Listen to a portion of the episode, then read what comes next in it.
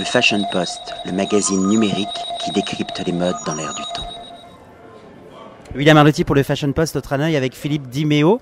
Euh, une question autour euh, de cabines d'essayage. Moi, ça me renvoie surtout au transport d'œuvres d'art quand je vois euh, ces boîtes géantes et puis aussi à l'idée du confessionnal. On dit souvent qu'on est en odeur de santé. Peut-être en tout cas que lorsqu'on rentre dans vos cabines, on se retrouve face à soi-même, face à l'odeur de la peau, face à l'odeur de l'être aimé, ou en tout cas entre ce lien entre la mode et le vêtement. Mais vous allez m'en dire plus. C'était quoi le point de départ de cette installation? Alors effectivement, les caisses, elles symbolisent surtout le transport de la matière, puisqu'en fait les matières premières ou les matières précieuses sont souvent, voilà, transportent, elles voyagent, elles viennent souvent de loin, donc elles ont une histoire aussi euh, liée, à, on va dire, à, l'aventure et à la distance. Donc elles, le symbole de la caisse vient, aussi en partie de ça, mais aussi avant tout de, évidemment de la cabine, du côté effectivement isoloir. Là l'idée c'est de recréer une intimité avec une matière première, et une matière première qui est à la fois commune au milieu du prêt-à-porter, du textile en tout cas, ou de l'accessoire, et de la parfumerie évidemment.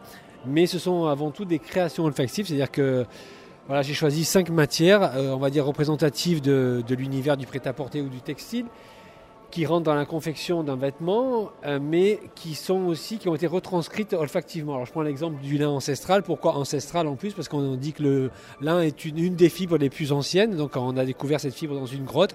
Donc du coup on a Givaudan avec les parfumeurs de Givaudan, on a développé un, parfum qui est euh, à la fois évidemment végétal, mais aussi qui, est, très humide, très, très minéral. On a l'impression d'être dans une grotte humide, donc on fait un voyage un peu dans le temps. Et voilà, donc c'était un peu cet exercice de redonner une interprétation à une matière première qui est souvent la source d'inspiration de tous les créateurs, que ce soit quelqu'un qui est, enfin un créateur de mode, un designer ou même un sculpteur, effectivement, euh, que ce soit dans l'art, la matière est souvent la source d'inspiration première d'un, voilà, d'une création à venir. Quand on passe par ces cabines, on est métamorphosé parce que je vois qu'il y a aussi ces grands miroirs qui rappellent l'atelier de couture. On, on, on, en ressort avec euh, une dimension peut-être plus alchimique.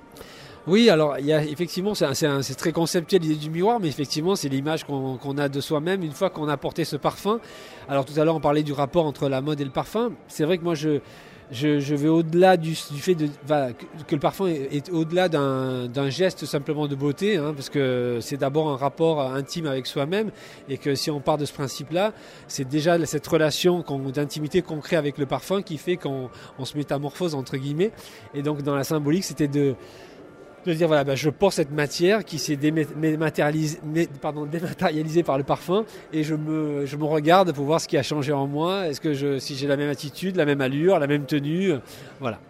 Dans la formulation d'une pyramide olfactive, la numérologie est hyper importante. Là, on a cinq cabines. C'était un choix. Pourquoi cinq? Pourquoi pas sept? Pourquoi pas douze? Pourquoi pas trois? Pourquoi cinq cabines?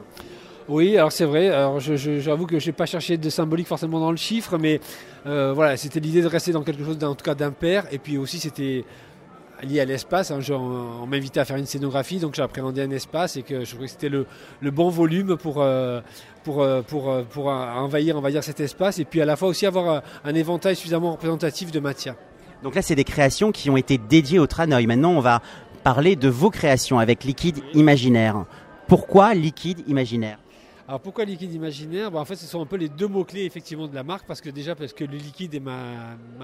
j'ai une, fascination particulière pour les fluides, les liquides. Donc euh, chaque parfum est, souvent euh, prend son ancrage dans un liquide, que ce soit bah, de la sueur, euh, que ce soit un jus le jus d'un fruit, que ce soit de l'eau bénite dans certains cas, euh, que ce soit des alcools puisqu'on a du vin par exemple. Donc euh, souvent le liquide est la source première de l'inspiration et l'imaginaire parce que j'estime que ces matières, elles déclenchent un imaginaire, en tout cas elles font référence à quelque chose de beaucoup plus élevé et beaucoup plus spirituel.